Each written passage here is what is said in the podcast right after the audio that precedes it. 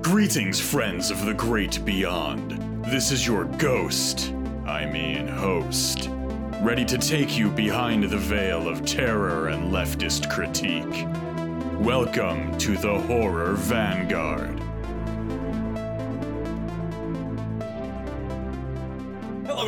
And welcome to a very interesting and what is um, already an incredibly strange episode of of the the horror left page Vanguard podcast.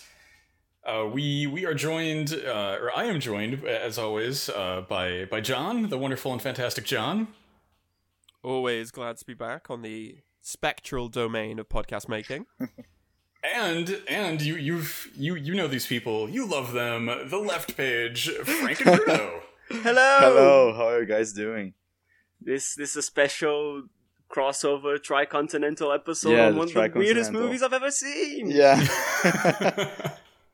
this this Uh, is you know, I think we had to choose a kind of era-defining work of art, something that was a landmark statement of culture to bring together po- podcasters on three continents yeah. to talk about this It's a masterpiece. incredible masterpiece of 20th century culture. it, it- Absolutely. it does take our combined force to to confront Zed and the power of the tabernacle. So and the giant giant stone head for sure. Oh yeah, you cannot forget the giant stone head of a very like angry meme Karl Marx. Yeah, yeah. it looks so much like Karl Marx. Uh, I'm I am holding to the line that both the giant stone head and the masks are Karl Marx ma- masks and a Karl Marx head, Yeah. um, because because that gives a very interesting like Marxist Leninist reading of Yeah. this film. no, and, and the best part is that from far away, the teeth in the mask look like the mustache from Marx. So it's Yeah. always a it's always a blend of seeing a monster and then seeing Marx, and it's really confusing and great at the same time. right like like i know we're riffing right now but i tried to find out like um more more about zardoz's head specifically like the mask and and kind of like where where's the inspiration from because there are a bunch of like uh kind of like greco-roman looking marble busts throughout the entire Yeah. film Yeah. Mhm. and it's it's definitely calling back to that but it also really really looks like karl marx Yeah. and like I, I i was really hoping i could find like some some art, like an interview with like an art director or somebody that was like yeah you know i had a lot of deep thoughts about like like like mlm at the time so i like did did the marx head as zardoz but like i couldn't find any anything about where they drew the imagery from the head from Yeah. I have to admit that my research was slightly less sophisticated because what I did what I did was just Google is John Boorman a communist? straight into the point yeah, I, I didn't, I you know, Ash is there doing like serious research, tracking down the art director and the set designers. I'm like, is he? Is he? I'm sort of like a reverse McCarthy. I, I'm not. I'm not there to expose anyone who's a socialist. Uh, I just want to. I just want to know so I can love them and not. sir have you now or when will you be a member of the communist party soon. Please. we talked about that in our episode on Jordan Peele uh, with the Vegan Vanguard, where we where I had to make the point, I had to break it to people that I didn't think that Jordan Peele was a Marxist Leninist yet. yet dun dun dun Ta-da. And now, a word from our sponsors. John? What was that? Oh man, this is this is heavier than I thought. Did, John, is that is that an unlicensed nuclear accelerator? Um, yeah. So, look, the pod hasn't been making enough money lately, so I've signed up with uh, Buster, the app that connects haunted property owners with freelance paranormal experts. Buster makes you feel good. Are, you sure that thing is safe? The good people at Buster say it is. Uh, well, um, Ash, I'm I'm gonna have to go. There's a Wetherspoons in Stoke-on-Trent that booked a containment for a level three free floating semi-corporeal apparition. Wish me luck.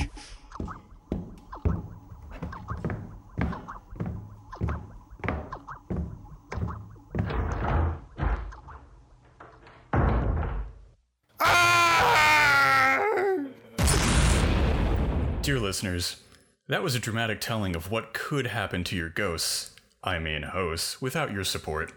To keep HV above ground, sign up to our Patreon where you'll get access to our Discord server, early episodes, and the exclusive Arcane Book Club of Horror. If each of our listeners contributed just a few dollars a month, we wouldn't have to haul around experimental ghost busting technology. Remember to like, share, and review our show wherever premium podcasts are sold. Now back to the program. But yeah, from what I saw, like I think it was in a similar thread or something. Apparently, the head was uh, inspired by John Boorman at the time, which is sort of confusing. it's like John Boorman looked like Karl Marx. What? My mind is like melting right now. There's just there's so many layers to this. the Uh. origins of the head.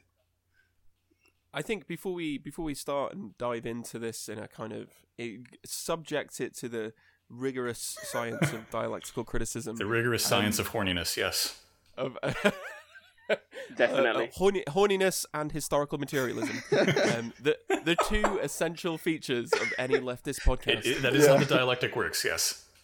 Well, I think I think what we need first is um uh, as we do on every episode of the Horror Vanguard, which I'm sure you're aware of, Ash always provides a uh, plot recap for people who have maybe not seen the film. yeah. So, uh, on that note, Ash, uh, with the high standards that you've set on every other uh, podcast that we have done together, Good luck. for those for those who have not seen John Boorman's mid seventies masterpiece, Zardoz, what is this film about?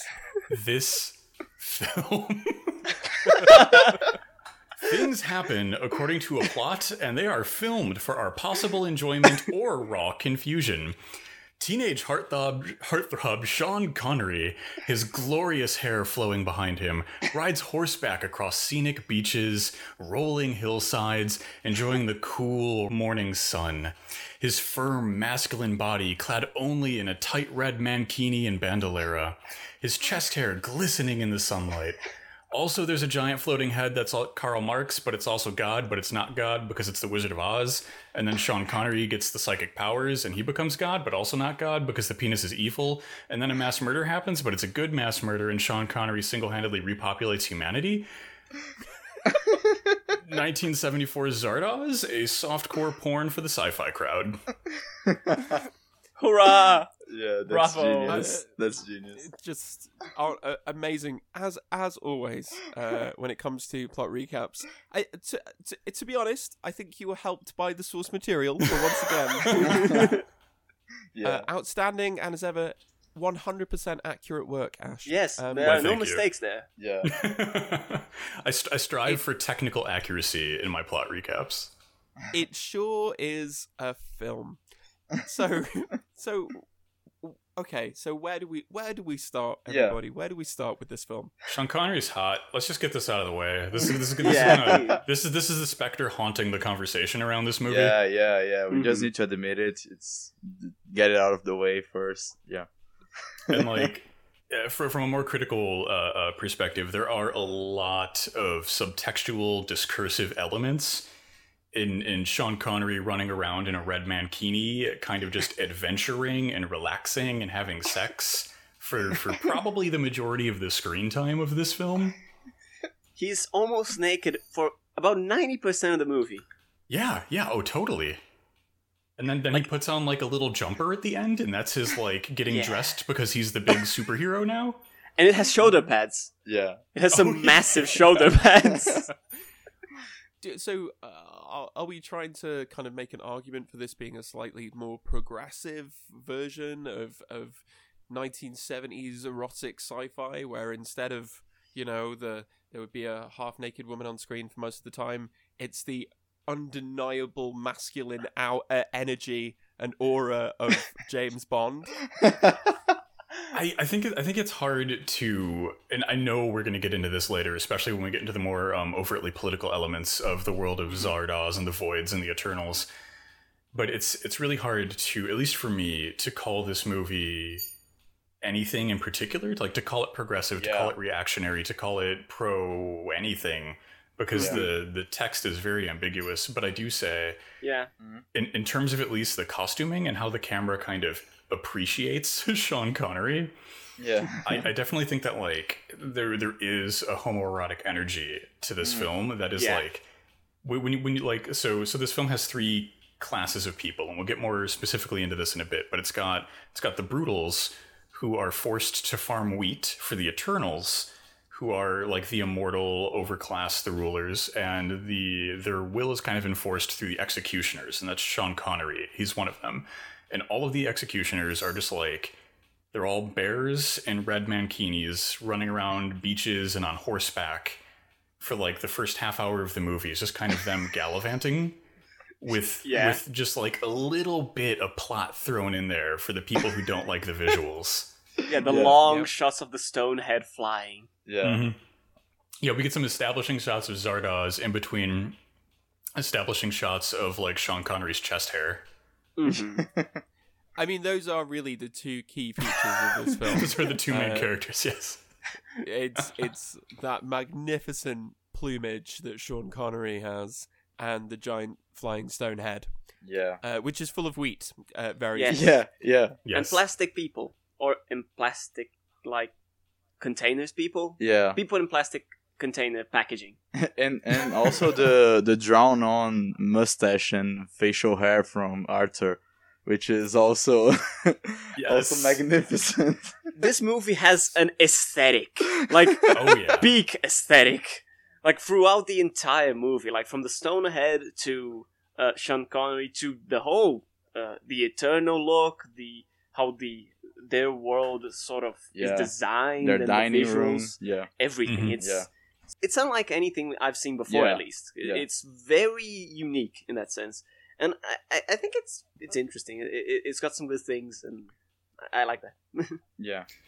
Yeah, like I think in terms of of aesthetics, one thing that I found really interesting while watching this is a lot of times when we have a movie set in like a deep future, the the aesthetic might be very loud, but it's always kind of very shallow. You know, like there are maybe Mhm. like one or two outfits that literally everyone wears.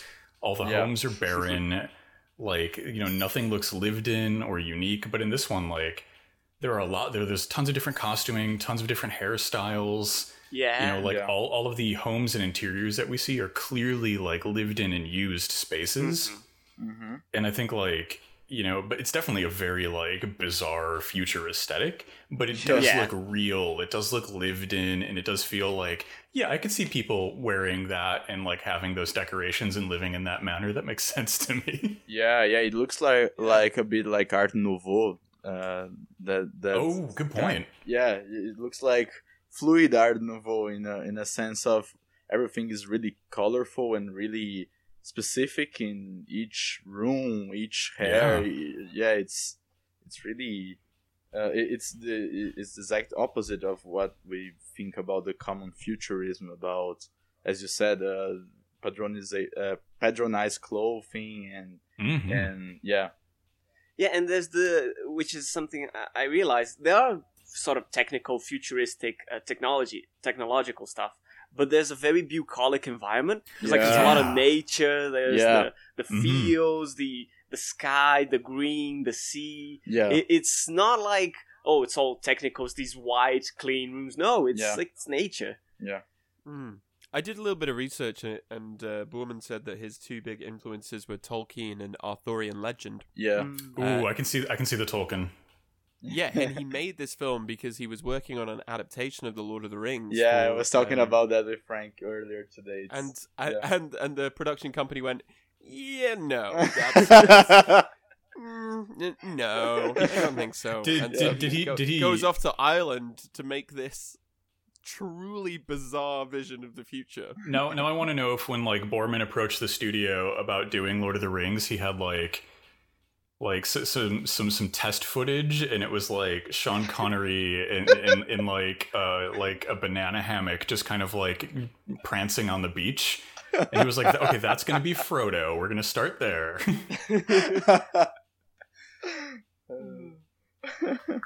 but in regards to that aesthetic, I think it really contributes to like characters being sort of unique and defining. Because Yeah. like even characters that don't have a name, you sort of identify them in various scenes and moments.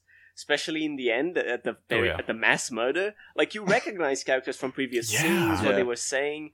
So like this sort of this aesthetic concern has uh, a reflection on the storytelling and Yeah. the identification of the characters and like especially friend when he changes throughout the movie yeah. Mm, yeah, definitely.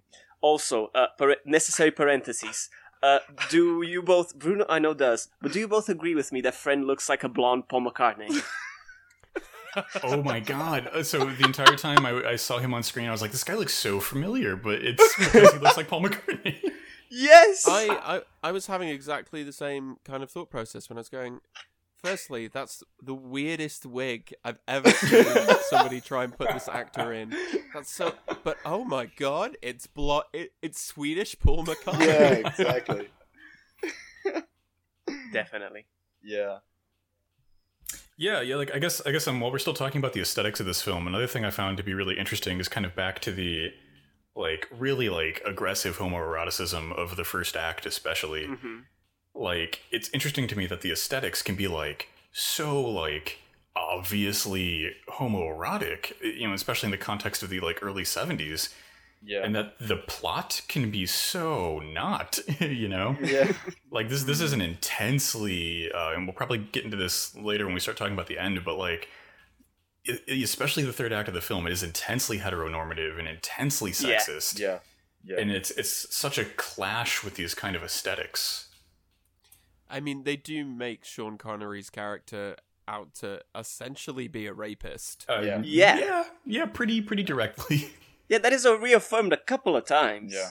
oh yeah yeah But you're quite right. That uh, right at the beginning, even though you have the immortal line that the gu- the gun is good, but the penis It's is evil. evil. Mhm. yeah You have all of these, all of these uh, bear daddies just running around with their extremely phallic guns waving around. And Yeah. you're like, yeah, th- this we're pr- pretty pretty clear about what we're driving at here, right? yeah.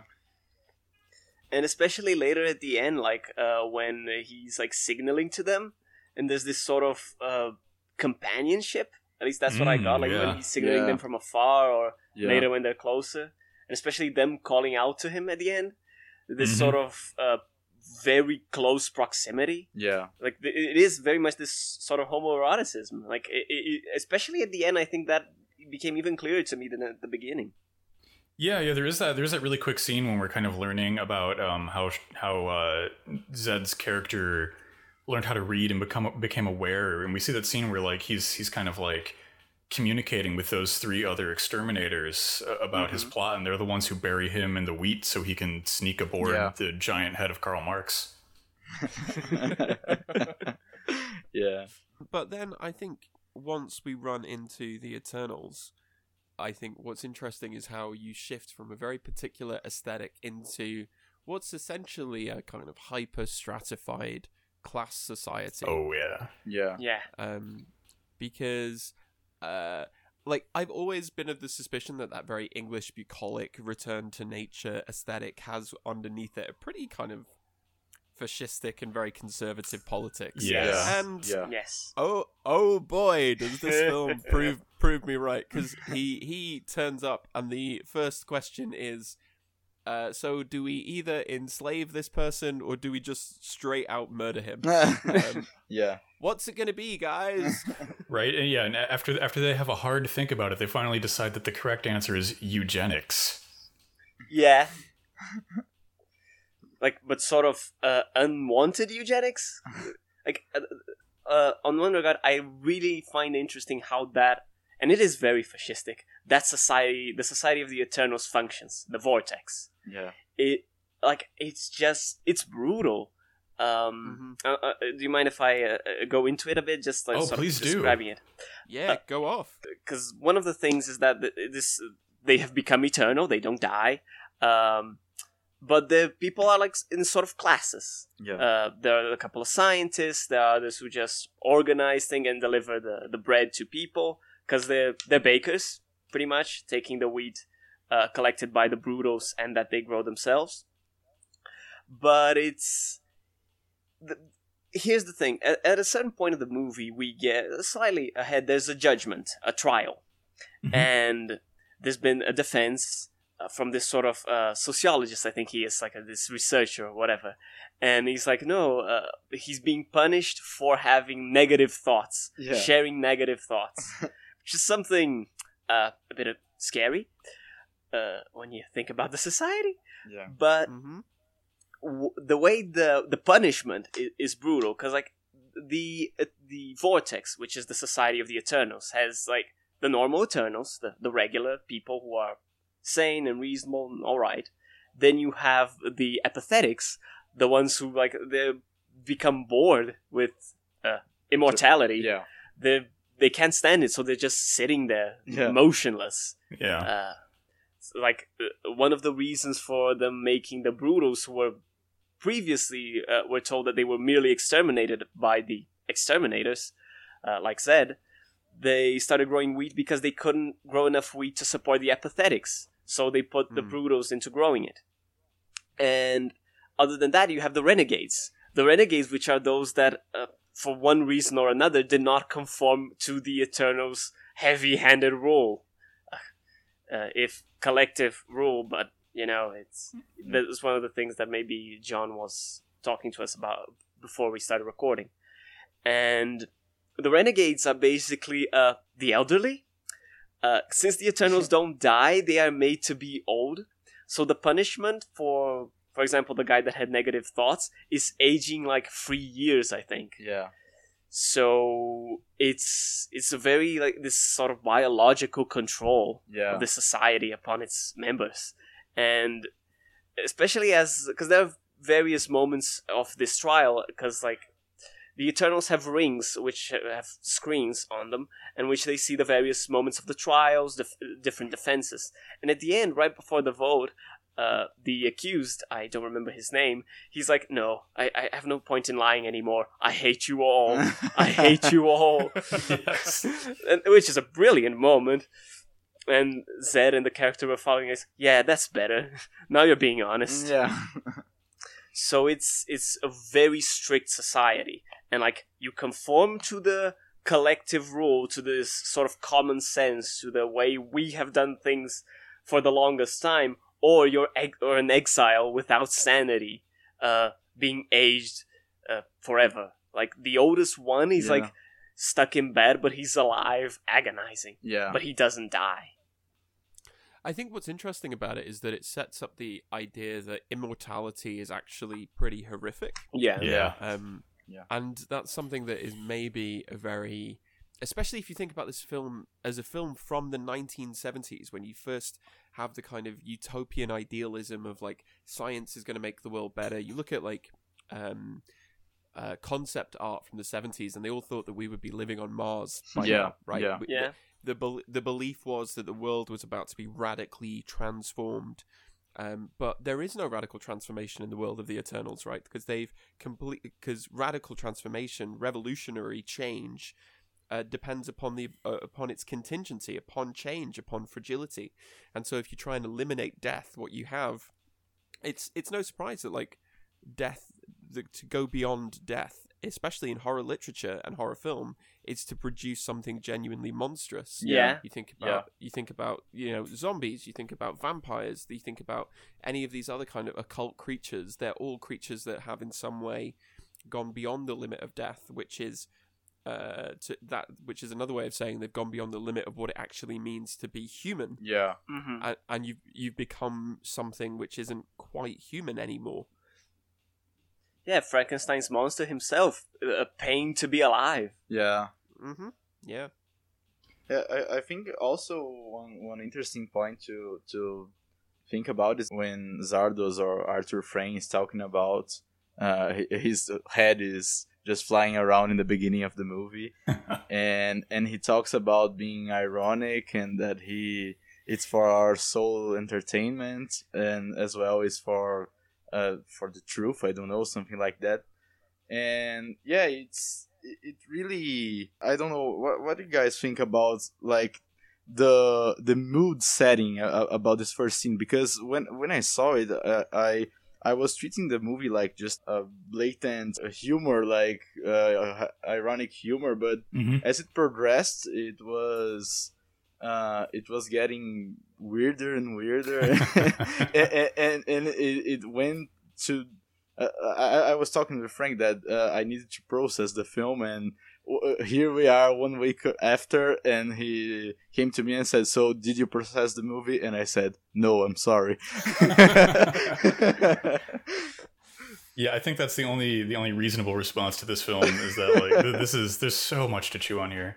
But Yeah. I I love that opening sequence, right? Like Boorman Boorman inserted that sequence because test audiences were really fucking confused by this film.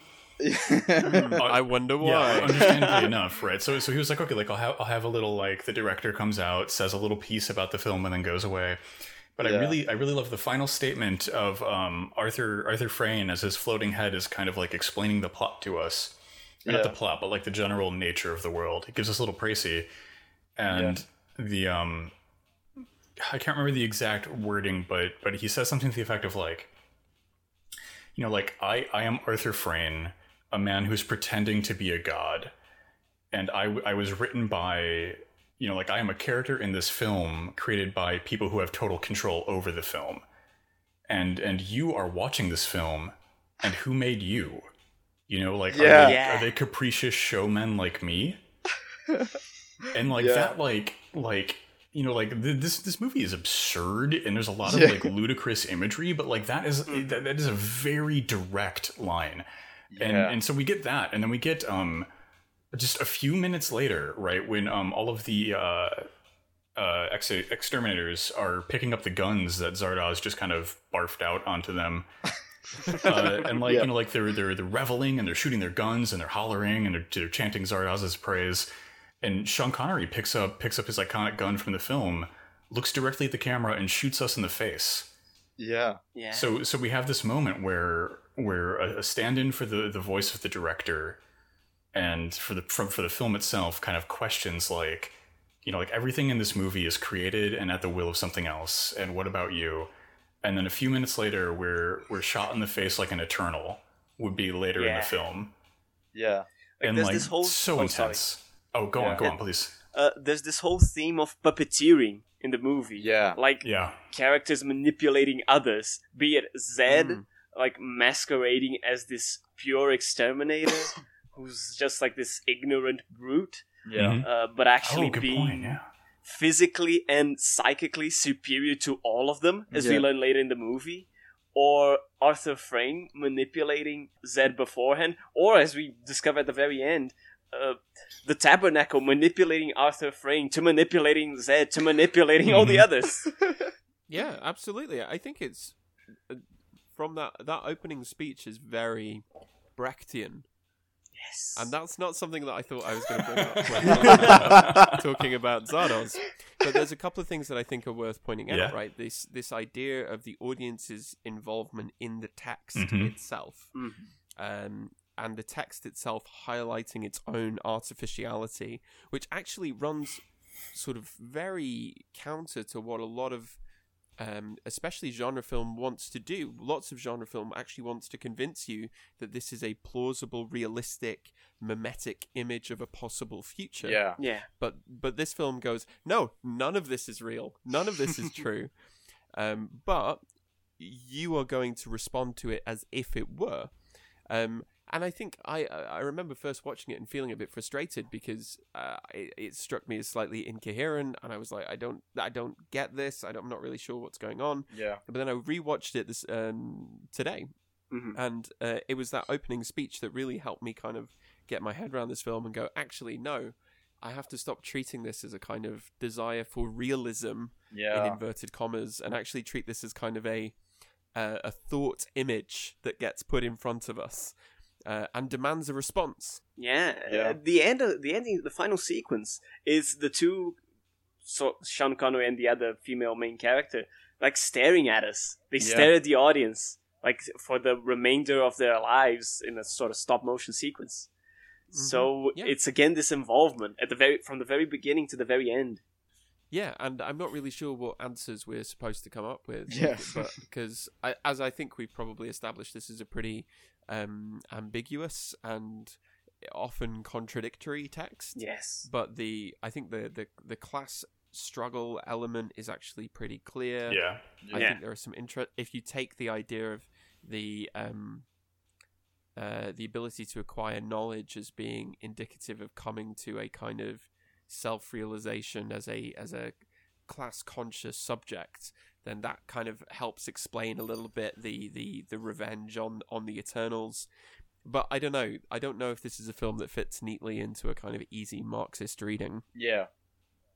Yeah, especially because like it's not like you you can't get revenge on the Eternals, right? They they got ev ev all of the Eternals got everything they wanted. Yeah. You know, like Yeah. the, the the ones who wanted to die to escape immortality got that wish at the hands of the exterminators, and the ones who wanted to kind of like uh, re- rekindle some kind of society also got that wish. Yeah. So I, I think it's it's it's like further further complicated from that point too. yeah. yeah, but then what about the kid of Zed after that? Oh yeah, I, I, yeah, I wa- I was dearly thinking about that because the the I, I forgot the name of the girl, but she actually tries to hold him and he just goes away and and Zed holds her hand and they both die and you as you as you said about both classes of society reaching their wanted ending, but what about the the kid of of Zed? I, I, was I was actually not thinking about that until you said it because yeah, it's Hmm. it, it, it, it, in in the movie it, it just ends and you and you don't even think about the kid because you're thinking about the whole lot of other things to think about Sitting there in shock. yeah but Yeah. but yeah what about the kid i'm thinking about now yeah, yeah. Well, yeah, I don't know. I, I think I think that's that's really interesting too because like you know like like like, like uh they, they they both look so miserable yeah. But but we know why they look miserable though and it's not not because of character direction. It's it's because they had to reshoot a 12 hour scene where they sat still. And and I think like like that's, that feels like a very old timey photograph where you had to be still for an excessive length of time and you and so Yeah. like nobody smiled because you couldn't sustain a smile long enough for it to capture. Yeah. Hmm and so there's something there's something that accidentally kind of calls back to that about me. Like it, it's reaching into like this deep photographic past to recreate this scene and then like the the, the bit where is that consuela that he has a kid with Consuela, Yeah. yeah. Yeah. yeah it, like when she when she kind of reaches for her son's arm and he, he's walking away like like I, I kind of had a mixed read of that because part of that felt a little bit like okay like that's a very parental like you know her her child is leaving the home for the first time you know mm-hmm. he's Yeah. about to go go off and you know venture out on his own life which is you know a scary and very emotional time for a lot of parents yeah so so like i kind of i read that along those lines like she was you know like like and especially like because like it, it had been like what 300 years since the last child was born or something like that Something so like there, that. yeah there must be massive weight on her in that moment you know because that's kind of like it's the whole of society and the machinery moving again so so there must be a lot of Yeah. intensity when kind of like the first new child in forever uh decides that they have to like move out of mom's basement yeah So, uh, do you mind if I do what I do on every single episode of the Horror Vanguard? Uh, which is wh- what am I going to do, Ash? I mean, I, I, I certainly don't. I'm, I'm going to go out on a limb and say maybe is this is this Mark Fisher? you you you goddamn right, it's Mark Fisher. uh, so so in uh, in the unfinished introduction to acid communism, he talks about this quote from Herbert Marcuse, um, which is the specter of the world that would be free. Um, and if you Marcuse is this kind of '60s radical figure writing for the New Left, and this film that comes out kind of in the wake of all of that, you have these two possible uh, visions of a potential future. One which is completely static and enclosed and and has no possibility of change or transformation, Mhm. and you have this other one which is like seemingly has has kind of gone back into a sort of bef- pre pre capitalist civilization. They've just started uh, getting to the point of subsistence farming, Yeah. and at the end of this film, you have the end of those two static models, and you have the the child who leaves the frame and goes off into the world that could be free. You know, you've had the, the, the vision of the future that does not work, and now the question is, what is the next vision of the future going to be? There's a Yeah. quote from one of the, the Eternals, which I, I like. I paused the film when I heard it, and I was like, "What?" Uh, because what, what they're explaining, they're explaining their immortality and how they preserve themselves, and they say something like that they're the guardians of the past for a future that has yet to arrive. Mhm. And I was like, I was Yeah. suddenly having like hauntology flashbacks in the 1970s. Um, but the 70s is when there was this kind of cultural idea that the future could be something that was radically different. So this film shows like two potential visions, both of which end in death. But death is not necessarily the problem, right? It's the reluctance to accept death, which is the Yeah. problem. Um, and so then you have this new kind of subject that's born right at the end of the film and then just leaves. Uh, so the question is, you know, what do they go out into? Yeah. I will. Na- I will now stop talking about Mark Fisher as I have reached. I have reached my quota for the episode. Yeah, I think Yeah, that. Oh, go on. Oh, go sorry. No, go on, Ash. Sorry. Okay. um, yeah, I, th- I think that um, this this whole conversation is really really interesting, right? Because we, we, we had an, we had another line where like like I, I just started like you know I've, I've got my like uh, uh like like my newspaper clippings and my notes on the wall and the red string connecting everything. but um, I think it was friend who, who who said this, but but it's when I think it's earlier on when Zed's just starting to ask him about their society, and Zed, and Zed is like, so wait, like did did like like friend makes this offhand comment about how they have a spaceship lying around, and then Zed is like, wait. You went to outer space, and then friend is like, "Yeah, but it sucked."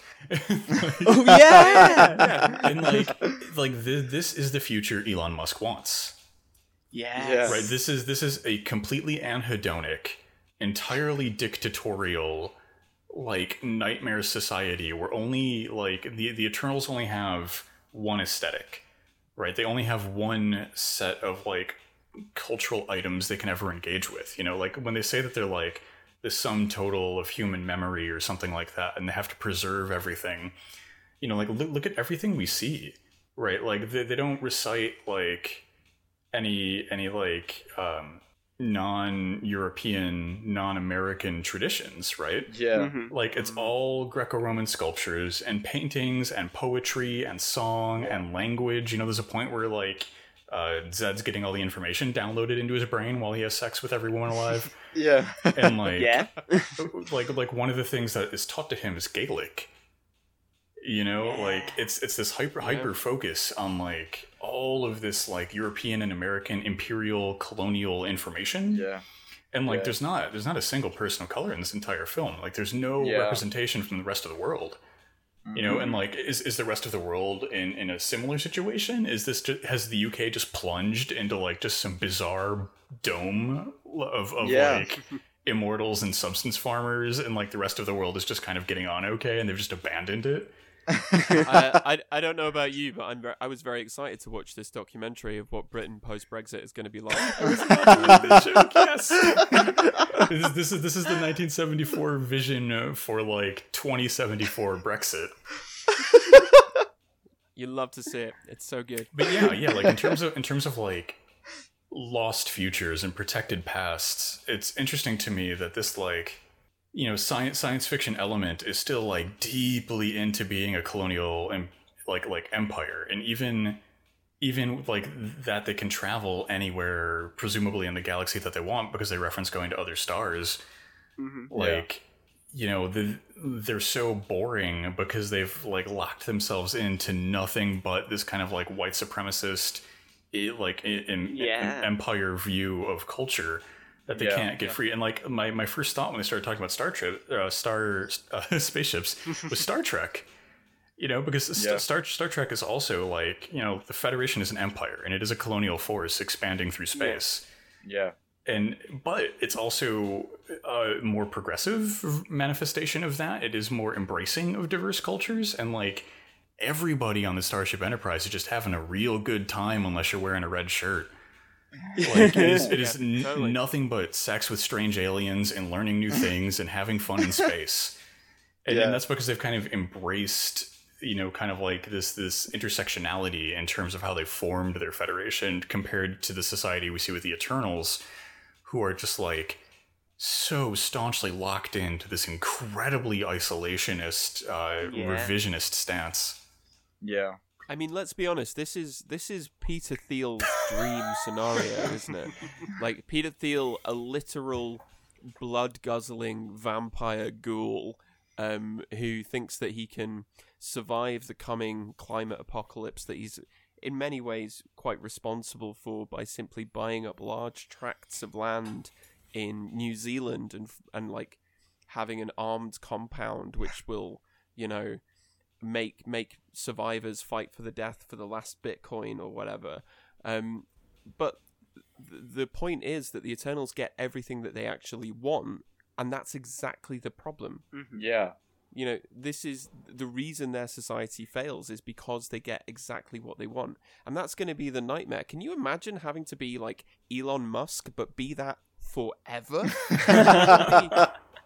i mean oh my oh my god that just sounds that sounds so awful Rick and Morty Yeah. jokes Like- for a thousand years. That is your punishment. Oh my god.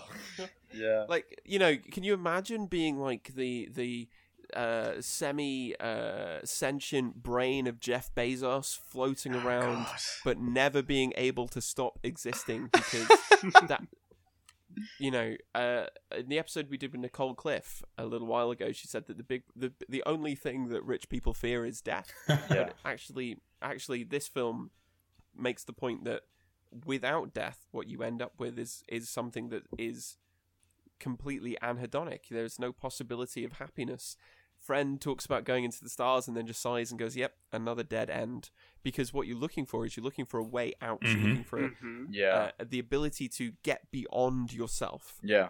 uh, a kind of limit experience and that's where horror resides but that's also where death resides as well Yeah, yeah. Um, Frank, Frank and Bruno, I'm interested to get uh, your your take on on like kind of. I know we I know we've had like there are a lot of loose ends to go back and tie up with what we just like started talking about. But like, what's your general thought on on kind of everything we've been rambling? Um, can I go first? Yeah, yeah. I, I just have a couple ideas, especially Yeah. with what you mentioned about horror. Uh, one of the things, and a common theme in horror, which is the theme of sleep and dreaming. The the Mm. Eternals don't sleep anymore. Yeah. Oh yeah, They do second level meditation, which Yeah. is sort of collective mind joining and reflection. Uh, it's never made entirely clear what it is, but this sort of abolishing of sleep is and of dreaming in that sense is sort of no, n- not even death, not even the death of sleep can enter here, Yeah. and especially to that idea of them being guardians of the past and this sum of collective knowledge, even if imperialist in nature, it's for this society to come. This society would never come if the Eternals remained in their own state. Without Mhm. Zed, they would remain the same forever. Yeah. And that future society, for that future that they s- so supposedly uh, Yeah. are guarding Are all guard- that, yeah. will never come yeah. because they're static in time and in space yeah. there is no change. Uh, we did some time ago uh, have a chat with Coffee with Comrades about uh, Ursula K. Le Guin's The Dispossessed, yes. and the idea Mm. and the idea of the society as of uh, a truly positive and anarchist society as that of constant revolution, constant Mhm. transformation, Yeah. and this is the is extreme opposite. Yeah. This is absolute static. Yeah, and, Yeah. and I think uh, uh, the the thing about that is uh, the the book has the the great quote about uh, brotherhood begins in shared pain, and I I think that it, uh, it's beyond the the idea that we are talking about uh, not fearing death anymore or not having the element of death in in your in your brain when you're living as a human being, and and I think that uh, that's another uh, another element of horror and of life the uh, and of being a human being that is pain and suffering.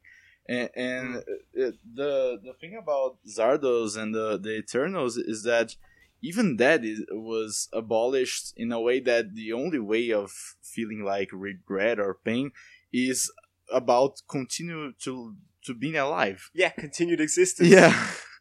So Yeah. so yeah, it it it seems to me like a, a simulation of it- it's just a, a playground about thinking about what is the uh, a human society without any kind of uh, kind of fear, kind of re- regret of of uh, uh, yeah, it's it's full of regret, regret of being alive. But yeah, I mean the thing, uh, uh and I re- I'm getting really confused here because I'm thinking about so much thing, so much things. But I think that uh, the film doesn't it, it doesn't look like it, it has a plot or a continuous story because it's it's uh, at all times it's going in directions about it, it's rambling but it's a, a good rambling about what is life without uh, what would we look like without death? What would we uh, act or feel or yeah and it's really uh, maddening in, in a sense of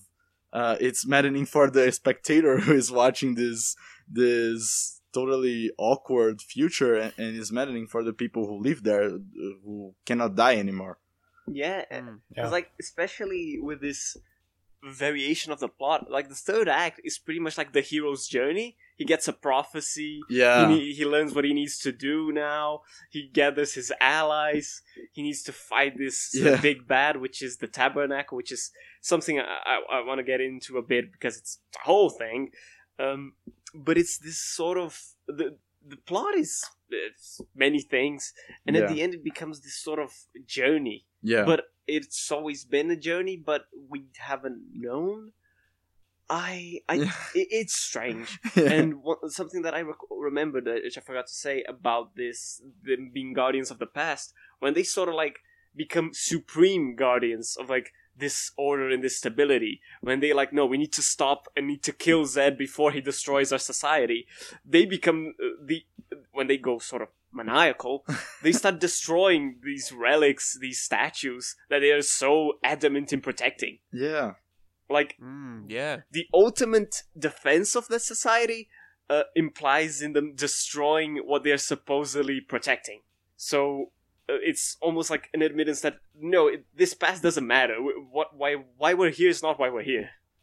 Like we're here to remain, not to yeah guard this something for someone else. No, Yeah. we're here for us.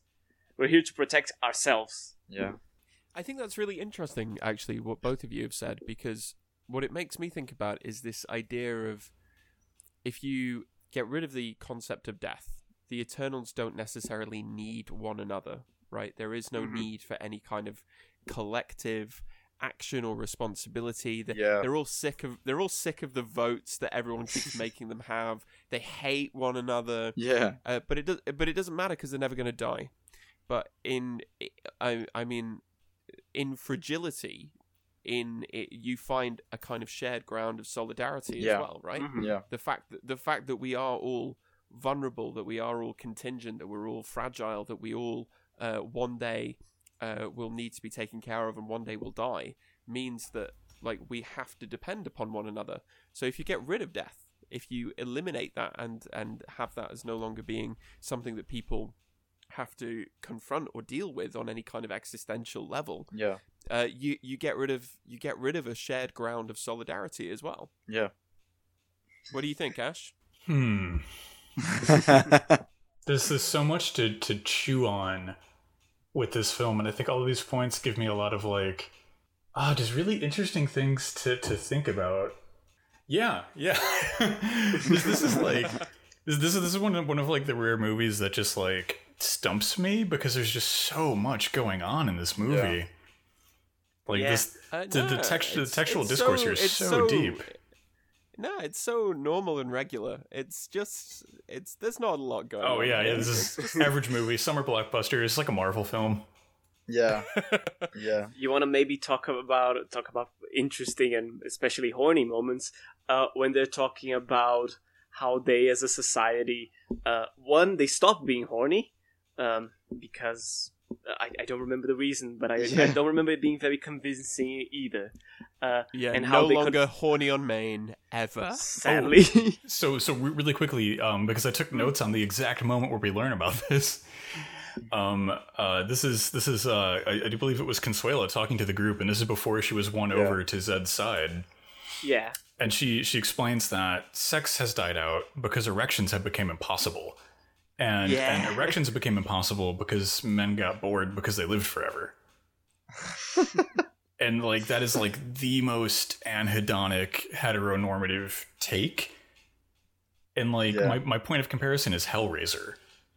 You know, because the, Yeah. the, the, the conceit of the first Hellraiser film before they build the extended universe and they're actually demons from hell, um, is that like they're they're transdimensional beings that have lived so long that the distinction between any kind of pain and pleasure is just totally lost on them. You know, like that that like because they can't die and because they live forever, like like why not? Why not do all of these like things that to us because we're mortal and our lives are finite are just like radically horrifying. Yeah. And like So, so you're saying that the two options for the immortal uh, subject is either never horny ever, or get get really into some extreme kink. Yeah. Uh, functionally, yes. over, over an infinite amount of time, with an infinite uh, set of possible interactions, an infinite uh, series of decisions will be made. and in that scene uh, when they're, uh, they're talking about the, the because it's strange because supposedly Consuela and May. Uh, which is the one that is actually supporting Zed and wants to start this new eugenics. She, they are supposedly. It's not. It's never clear, but they're especially some of the earlier interactions that they're a couple.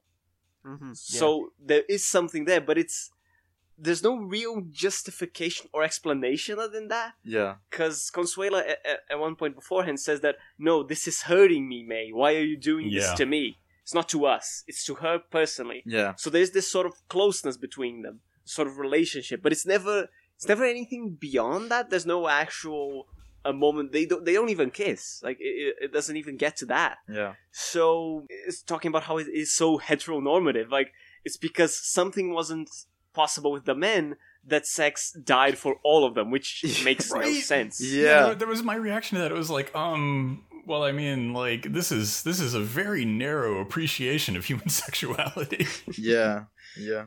And this and the following bizarre scene when they're talking like because we could never understand how um uh sort of stimulation led to the increase of blood flow to the penis and there's this image of a graph showing an erection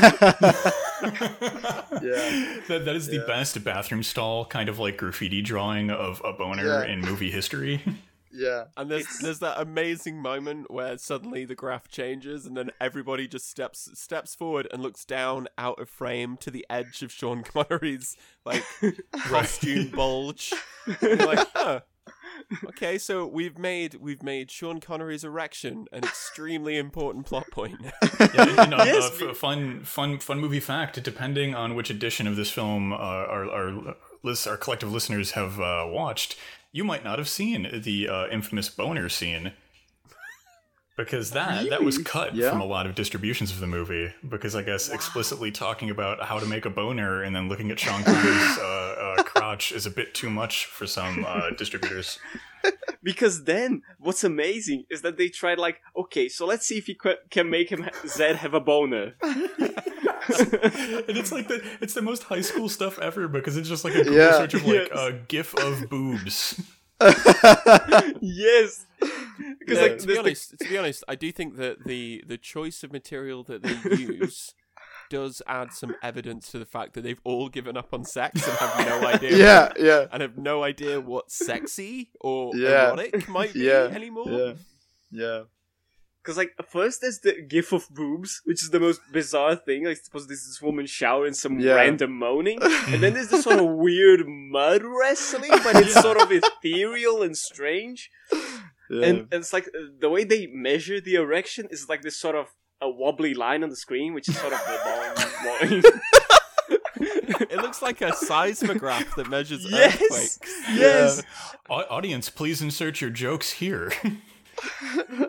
and then Zed looks at Consuela, and then the thing goes like boing, boing, and it start actually works, and then and then and, it sort and of his, and his, explodes, and his and it's like- eyes pop out of his head, and it like there's the wolf whistle, and like you go, oh. oh. and everyone and everyone looks down and is sort of close, just cutting Sean Connery's crotch, and like everyone's supposedly looking down. Looking hugely impressed, like oh my god, So, the so legends were true. this scene is really interesting to me on on a uh, theoretical and kind of philosophical level. oh jeez. and that's that. Okay, so so so the the the tension of this scene is up at, at this point. Consuela still wants to kill Sean Connery's character Zed, right? yes. She sees Zed as a threat, uh, possibly to her uh, uh, like internal relationships and to the society as a whole, and and she she wants to literally kill him, right?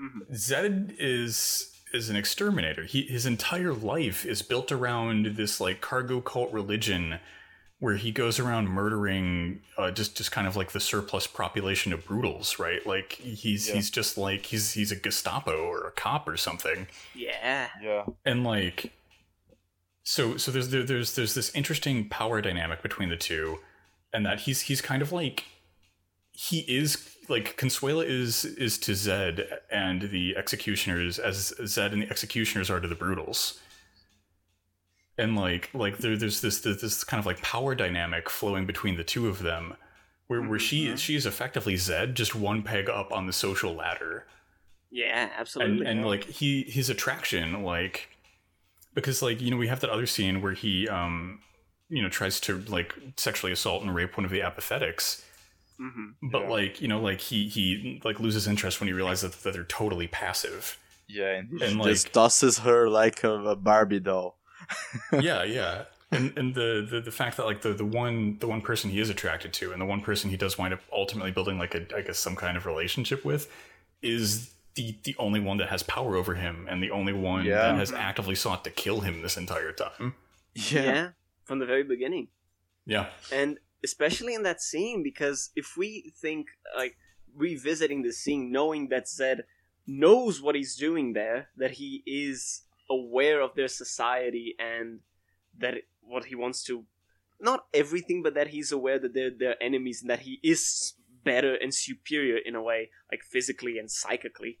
Uh, as we discover later he he's not it's like he's exerting a power dynamic there. Yeah. So in in that sense that becomes very like um sexist because him has as a man as his power that the others aren't fully aware is completely like uh, discrediting her by seeing her as an object of pleasure Yeah, and I think to the some- point where they laugh at her Yeah, oh yeah, yeah. They all they all wind they up all- mocking they her for that. They all mock her, don't they? She, she's she's the first one of them in 300 years that has inspired any kind of libidinal desire, and and they shame her for it. yeah, Basically, they're all a bunch of incel dorks. I literally have that as one of my notes. Are the Eternals incels? Question mark. Well, they are bold they letters absol- yes they're either they're either incels or they're like voluntary celibates, so they have no way of kind of coping with any kind of libidinal desire. And it even it to kind of underscore just how powerful libidinal desire truly is, because of the raw uh, sexual charisma of Sean Connery, uh, he manages to like bring the apathetics out of their sort of existential funk that they've gone into, where they don't do anything. Mhm. Um, Yeah. But as soon as they get they get close to him, they're like, "Oh yeah, I remember having a body was pretty great." Yeah, because what happens is the first encounter he has with them, he basically sort of lifts them slightly from their apathy. There's like, oh wait, this is a thing. yeah, This is strange. yeah. And then later, like he basically leads them all. They they kiss him and they take his strength, and they all go into this weird orgy, and they all become insta horny. Yeah, I think I think they even get his sweat. if- Yeah. if, I, am not. Yeah, that's that's a really powerful image as well. Like they are basically drinking his sweat and kissing each other and passing the sweat on, like uh, as if the sweat was uh, a a a kind of image for the the the working of a, a normal human body, like a a, a, a normal human being who actually sweats and dies and Yeah, because Yeah. they have no Mhm. exertion, so they Yeah. don't sweat. yeah, Wow, didn't think about that. yeah. Yeah, that, And I, I, I like to think that that scene was just taken from live footage of the aftercast party. Because I'm pretty sure that's exactly what would happen if you made out with Sean Connery. I'm just, I'm Yeah. just putting it out there. just lifted to a higher plane of awareness.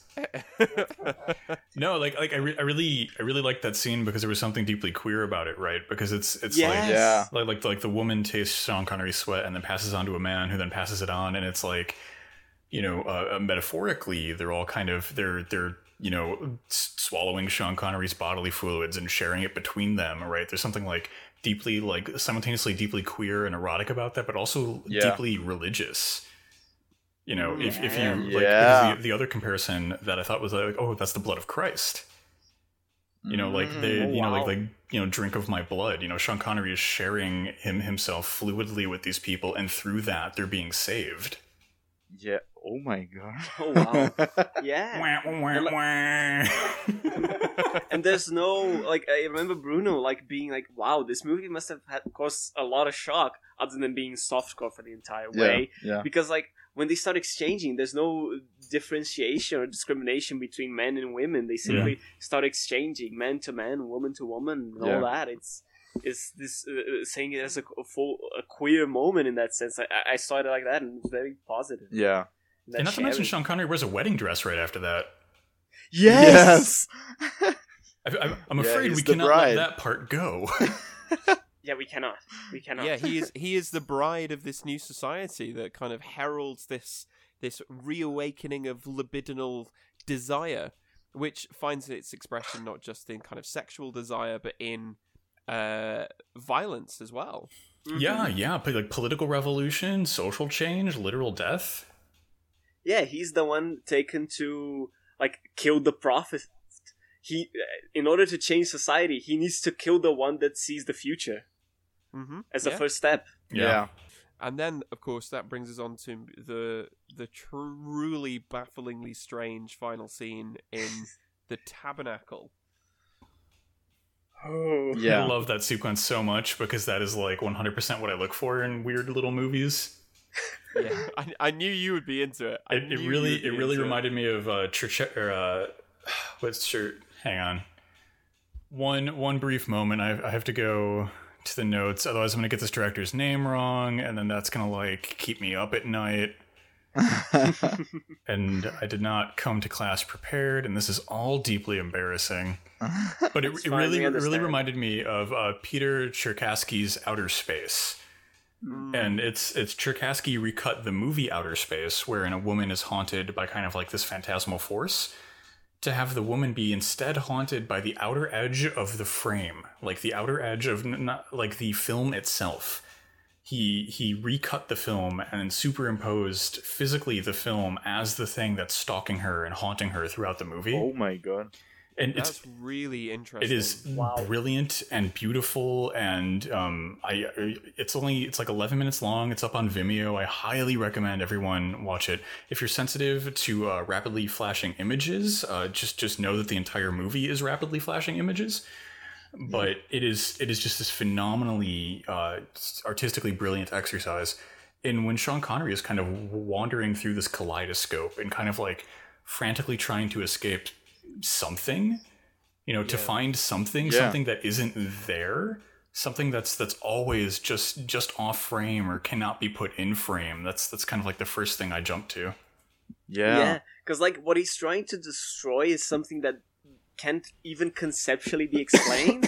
yeah because the tabernacle is supposedly this sort of the this collective it's, it's the, the computer but it's sort of this keeper of all the knowledge Yeah. and in a sense it it because it exists it keeps all their memories and if ever one of the immortals die the tabernacle rebuilds them so they can't even Mhm. commit suicide or actually die the tabernacle uh, rebuilds them and uh, when they build the tabernacle they erase their memories on how to destroy it Yeah. so the tabernacle exists like sort of out of time and out of space, and yet it controls it all, and Yeah. is this sort of guardian of, of of the immortal society of the vortex.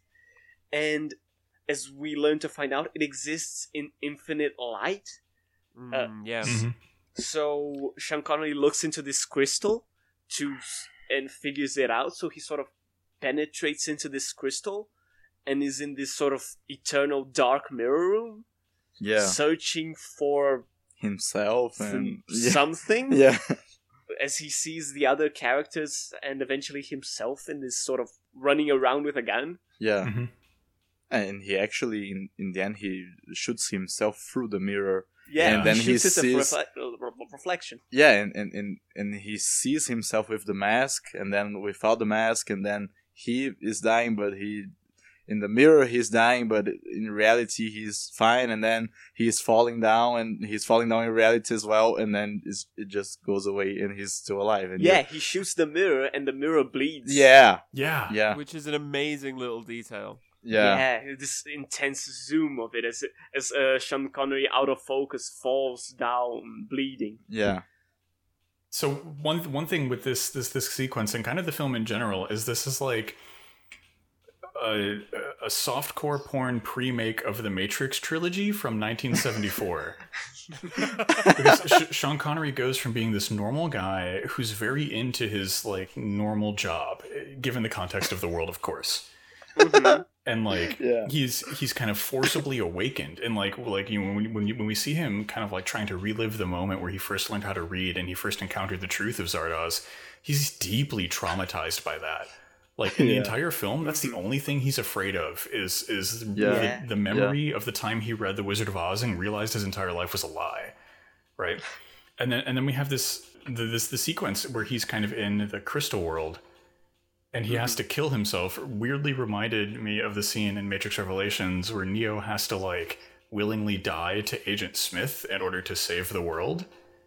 Mhm. yeah, And then there's his whole like romantic relationship with to, to like uh, Trinity, who is outside of this like Matrix universe, and it's like like the love that pulls him through and stuff like that. I don't know, weird Yeah. read there, but I did feel like there was some kind of like there were there was there was some there's some sinew connecting these two films across like four decades of cinematic history. Yeah, no, uh, especially the journey from him being like this sort of normal exterminator, like because the way he puts it, he lost his innocence. Yeah. Oh When- yeah. Yeah, yeah. when he learns to read and discovers Yeah. that uh, Zardoz is actually the wizard Zerd of Oz without the off.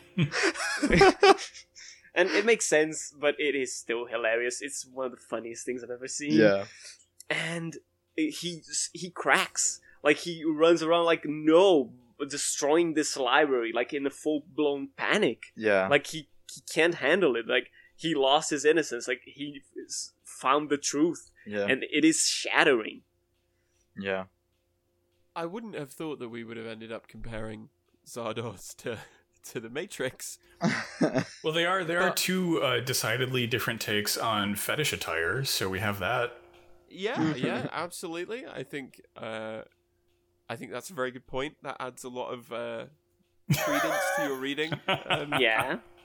I like that the I like that the film tries to uses the Wizard of Oz though, which is an incredibly Mhm. strange choice, right? Because at least the Matrix uh, films grounded themselves in like Baudrillard, and but this goes no, no. The, you want to understand the current contemporary situation. Don't read any of that obscure continental philosophy. You need to read Frank L. Baum's The Wizard of Oz. I really think that works in the context of the film, though, because like Yeah. you know, obvi- obviously we have uh, um, Arthur Arthur Arthur Frayne living inside Zardoz's head, echoing the Wizard of Oz, the being Oz's giant floating head.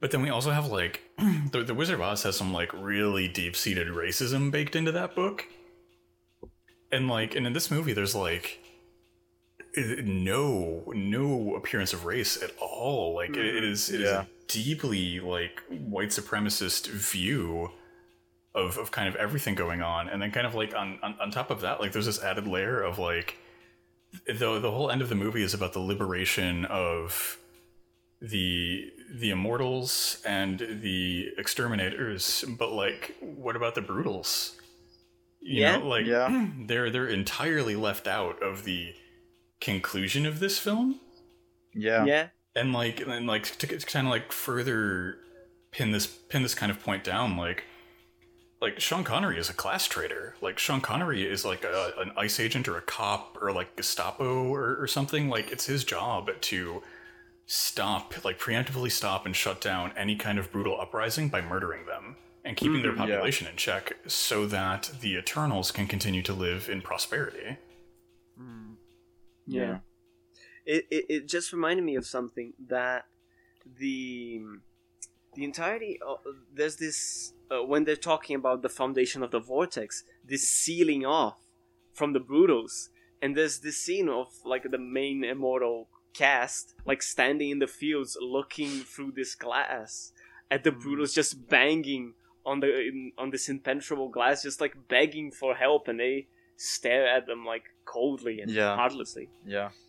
A- and again, again, uh, a genuinely chilling vi- vision of what will happen uh, should billionaires get their way in setting climate change policy. Um, because this is exactly what's going to happen, right? Because they they we've talked about this quite a lot on Horror Vanguard that the rich the rich will leave you in a heartbeat if they Yeah. think that no matter how useful you might make yourself, you can be you can be exploited, you can be uh, used, you can be abused, you can be eaten by a horde of zombies if that is going to prolong their existence by just five more seconds. Yeah. Um, and so one of the reasons that I asked just before we started recording about whether whether everyone thought that this was kind of a pro or anti-collectivist film is that I think it's a really good at showing the potential of a certain class formation to produce uh, subjects that are willing to act entirely in their own interests.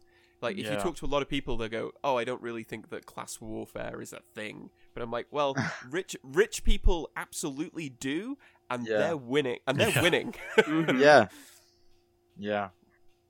and if you th- and if you think the Eternals are this kind of upper class that are kind of use the the executioners as their sort of cop force, then it just shows it kind of puts forward, I think, actually quite a biting critique of a certain kind of collective class action. Yeah, it's just like uh, it's really similar to 1984 by Orwell because Hmm. uh, there's this scene where where Winston Smith he just goes to the like the, the species of ghetto that Mm. th- there is like a a really poor society that is left behind. And actually they they bomb these areas every day for like the the the so so it's really like you were saying like even if the the society uh uh, the perfect uh, high society the perfect uh, not perfect society uh, high society exists uh, and, and even if it uh, even if it is uh, a, a completely destroyed and and and in crisis society they still uh, do all the their job to keep the the poor at, at, at bay like to to kill them or to regulate the amount of, of poor people that there are so they can't even try to think about revolution try to think about anything that is ta- uh, near to taking the power Yeah, and Yeah. s- something I, I, I've, I've remembered and forgotten and remembered and forgotten and I've remembered. no one, uh, something that's become clear is that the majority of the immortals had, of the Eternals had no idea what was going on outside the vortex. yeah Like they simply, Arthur Frayne was the only one who actually wanted to do something with it. Because like, oh, nobody wanted to take ca- to look at them, so uh, Arthur simply went and did his thing. Yeah. So like they say, oh, we need to investigate it, but they they don't. They don't care. yeah They never cared. yeah That's why like one person was interested in like sort of manipulating them and making them their slaves and whatever, and manipulating them as being a false god. yeah So it's this absolute uh, separation. Like, oh no, you you can't get to us. We can't. We don't want to even see you. We don't give a shit anymore. Yeah. Like we exist outside of you. And then they turn on each other. That's the thing about the renegades. The renegades are part of that same society, but they've been because of at times more or less a non-confirmation.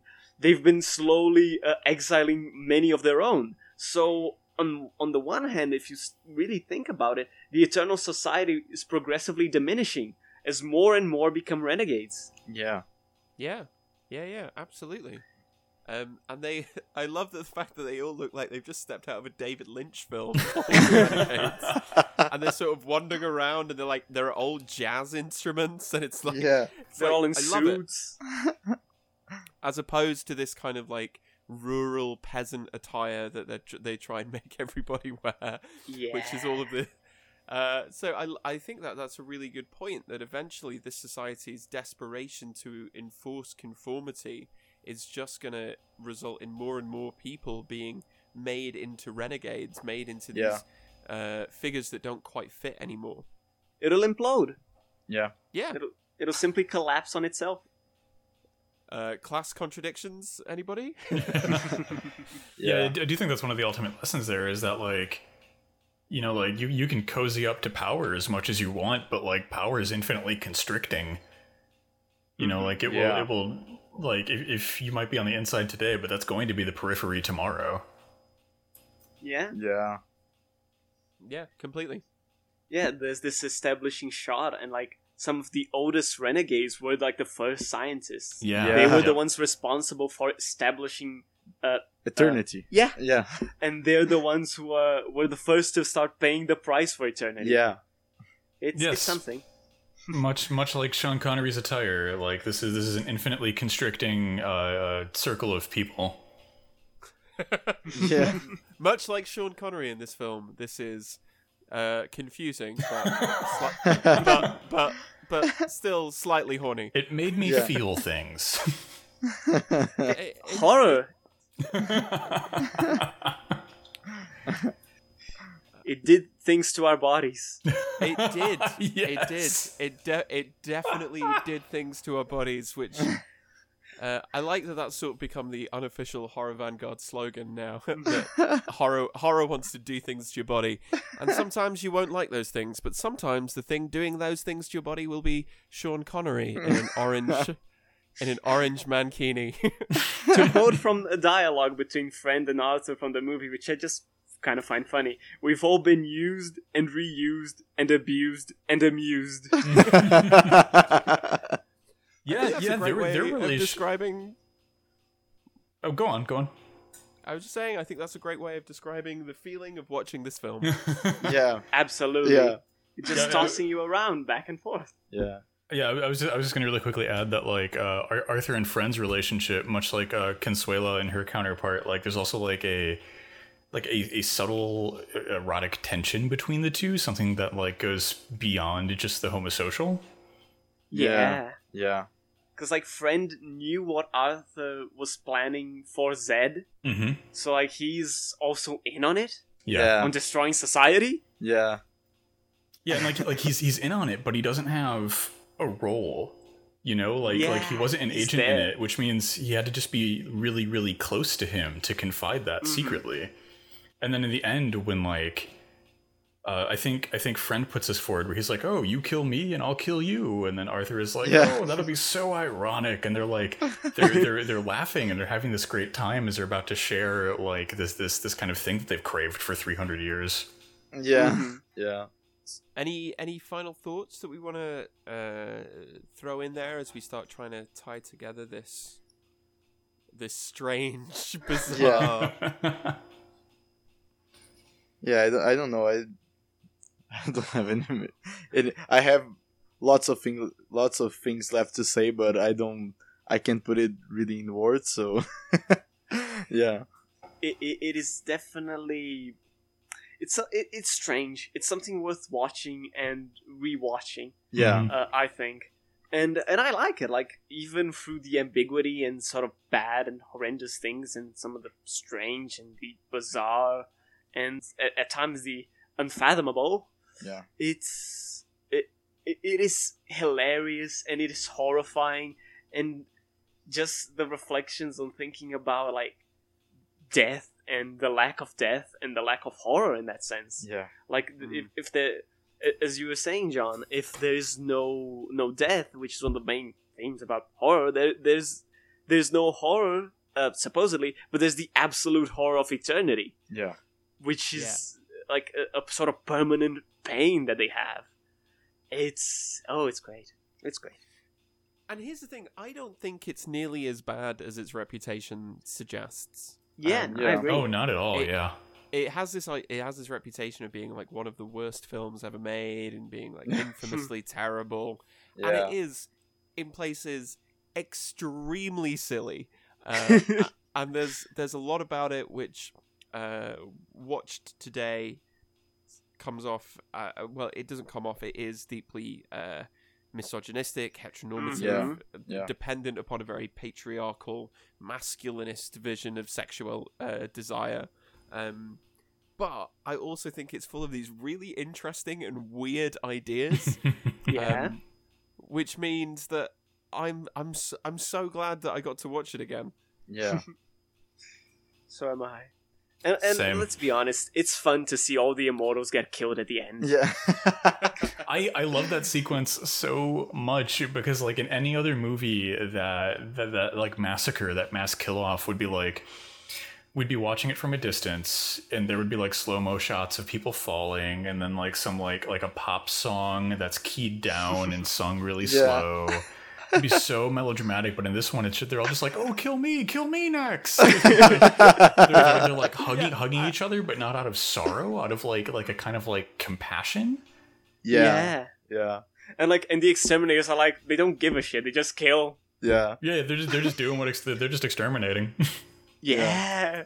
Ultimately turns on themselves. Yeah.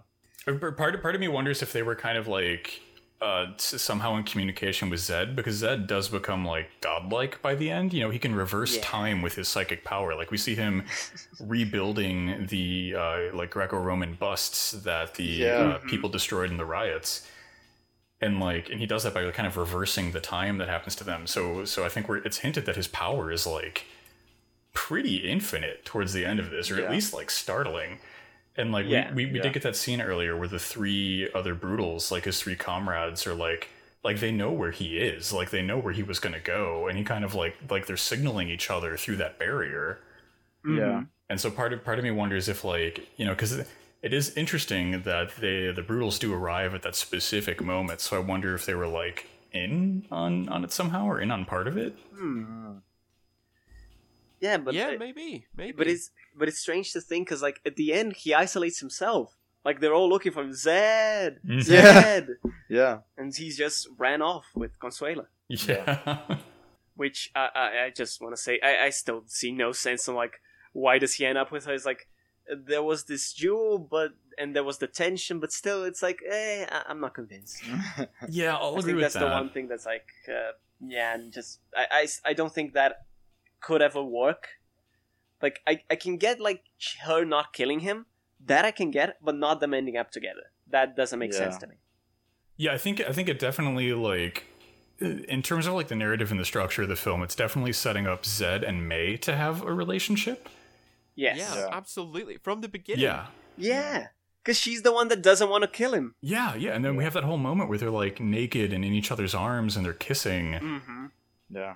And then like that just kind of like she, she just gets like slotted out for Consuelo right there at the end, and that feels like if yeah, it feels like we needed another couple scenes of like like the Yeah, scene but- where where Consuelo's like I'm going to torment him now, and then like uh, Zed catches her hand. Yeah. you know like i felt like if we, if we if we needed a few more of those like intimate tension moments between the two to kind of like set up the payoff Yeah. I mean, Yeah. ge- I get, I get what you're all saying, and I do agree. But I think what you're forgetting is that by that point, Zed, Sean Connery, has such a powerful aura uh, that, that that how could anybody resist? Right? Yeah. I, I think. That's yeah, true. but I, I no- keep forgetting that he can turn back time with his brain. So yeah. he literally does have to tell people to stay within my aura, otherwise you might die. that, that, I think that is my favorite line from the movie to see Sean Connery and like all of his like hyper masculine seriousness that he can never shake. Just say, "Stay within my aura."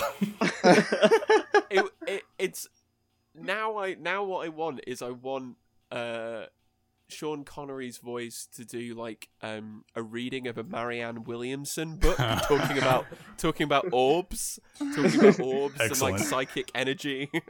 but it's also the one scene where he's not in the mankini. Because he's with his sort of shoulder padded robe. Yeah.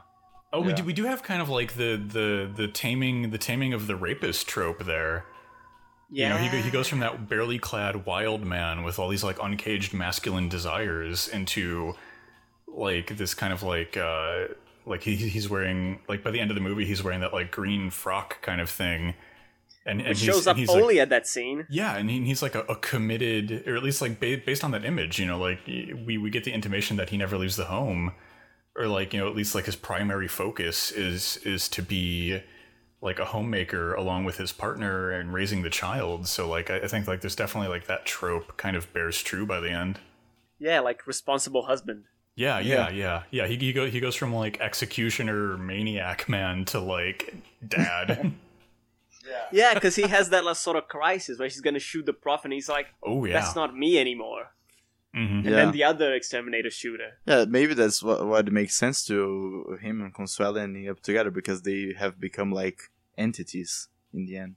Yeah, they're no longer themselves anymore. Yeah. strange. Oh, I love this movie. I love movies like this because there there is just like like this movie is not handing you anything very easily, and it's giving you Yeah, things that are yeah. at times simultaneously uh, uh, contrary. Yeah. and, Yeah. and like th- this is this is the kind of movie where it's like you're either gonna watch me and you're gonna you're gonna hate this film because you can't pierce it, or Yeah. like this this movie like I saw this movie for the first time like a decade and a half ago, and like uh-huh. 15 years later, here I am still talking about this film. Yeah.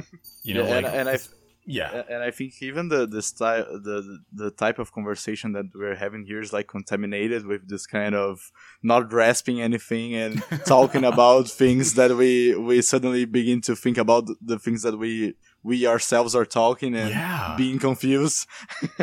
Yeah, you finish watching Zardoz, but Zardoz never finishes watching you. Yeah, it Oh, always so well put, yes. right? It always reveals there is always more to this uh, epic, absolute mind trip of a film, um, and it is so much more than just the memes. Please, i it, if you haven't, if all you've seen of this uh, are those gifs of Sean Connery in his fetching mankini, do yourself a favour and watch Zardoz.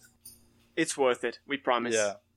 yeah, highly, highly worth it. This movie is intense. Oh yeah, Eh, like for one example like what uh, we don't know exactly what those crystal mirror triangles are and why are there naked people lying uh, inside of them with water flowing through them And also, like, why are people wrapped up in like in like little like Ziploc bags? yeah that's never explained either Because because they're inside Zardoz. They're inside the floating stone head. And there's tons of them in there. Like, why why are they with Arthur Frayne? What do they do inside of Yeah. Zardoz? Is that a punishment? Like, or does arthur or did arthur frayne had other plans Did or are something those like else the plan? failed eugenic mutants before we get Zed? maybe Mm. Oh man, this movie. Yeah. this movie yeah. it's a solemn horror vanguard and left page promise that this movie is worth watching Yeah. Yes, easily. um, oh that was that, wa- that was a good conversation. Yeah. Oh an amazing one and one of Oh, the most funniest conversations i've ever had yeah, you two you two are great. That was awesome. Shall we? Shall we do a quick wrap up where we can plug uh, both the shows? Yeah, let's plug and- everything. yes Well, thank you so so much for uh, joining us for listening in on this absolutely uh, bizarre, mind-expanding journey into the essential sexiness of Sean Connery's chest hair, uh, among some other things. Uh, thank you so much to our comrades from the left page for joining us. Uh, where can people find the show and support the incredible work that both of you are doing? Uh, thank you so much both for having us and Yeah, having it's this been, a, conversation. it's been a pleasure. It's been really fun. Yeah, as uh, as I spoke to John and Ash before, like thanks to John, he led me towards the left Twitter and podcasts. So this is full circle, and it's amazing. And I'm still fanboying over it all. but you can find our show at on Twitter at, at Left Page Pod. Uh, I'm usually plugging stuff there, uh, plugging our various podcasts and a couple of the things I'll say on Twitter myself. Um, I am at KGB Frank as well, and Bruno is at uh, uh, San, San Giorgio Bruno. It's S A N G I O R G I O Bruno. And you yeah, I can need to change that for the love of Christ. yeah. and you can find and support us on Patreon uh, on uh, patreon.com forward slash left page. I checked this time because I was, I was never sure if it was the left page or left page pod on Patreon, but it's just left page. Yeah. So there, um, we have a couple things. We've been uh, we've been slightly uh, late, but we've been putting out some content related to poetry, Yeah. uh, which is quite fun and different, Yeah. uh, and definitely out of my field. but Bruno is helpful, so that's great and fun. Uh, But if you have not, if you have not listened to the left page, I cannot recommend it highly enough. If you are interested in ideas, in history, in literature, uh, it's it's just such a good show, and it's so nice to see uh, more cultural criticism uh, on the left emerging into the kind of digital world. Um, so, as always, you can find Horror Vanguard on Twitter at Horror Vanguard, and please do support the show at patreon.com slash Horror Vanguard. Ash and I are both on Twitter as well, uh, terminally online, uh, never stop posting. that's that's the only way that we get through the day. we can never escape. yeah. oh my god, we're eternals.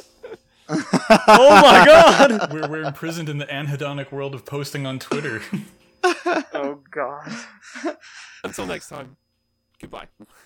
Until Yeah. next time, everyone. thank you. Thank, Thank you so you. much. Thank you.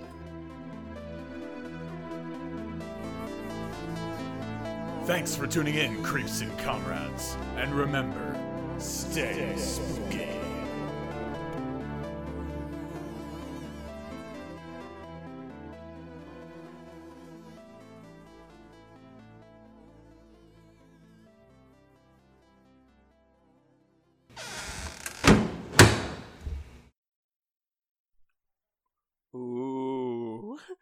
Oh wow, that is some graphic design is my passion sort of poster design. That is a whole lot of big hairy men in thigh-high boots. I'm I I have to admit that I am just a little a little disappointed that the original casting didn't um continue because I I deeply, deeply want to see Burt Reynolds in a mankini with bandoliers and thigh-high boots. I I want to see 1970s Burt Reynolds running around wearing a giant orange nappy.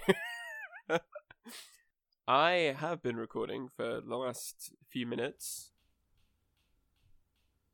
Damn. All right. Well, I am now recording. There recording. we go. So am I. Yeah. All right. Well, we're well established now. We we know we know the direction of this episode, and it's just horny on main for Sean Connery and Zardoz. Um, this is definitely going as a final take. horny on Main for Zardoz and Sean, on, Sh- Only for Main oh, with, for Sean Connery on Zardoz. Yep. Yeah. that's I, I think that's your episode title right there. I've got to be honest. Right. Yeah. There we go. yeah. Oh, it, it can get Writes better. itself. Can it though? Who knows? We'll see. God, this is like a crossover. Yeah, episode yeah. The Leftist. Podcast Expanded Universe. Whoa. This is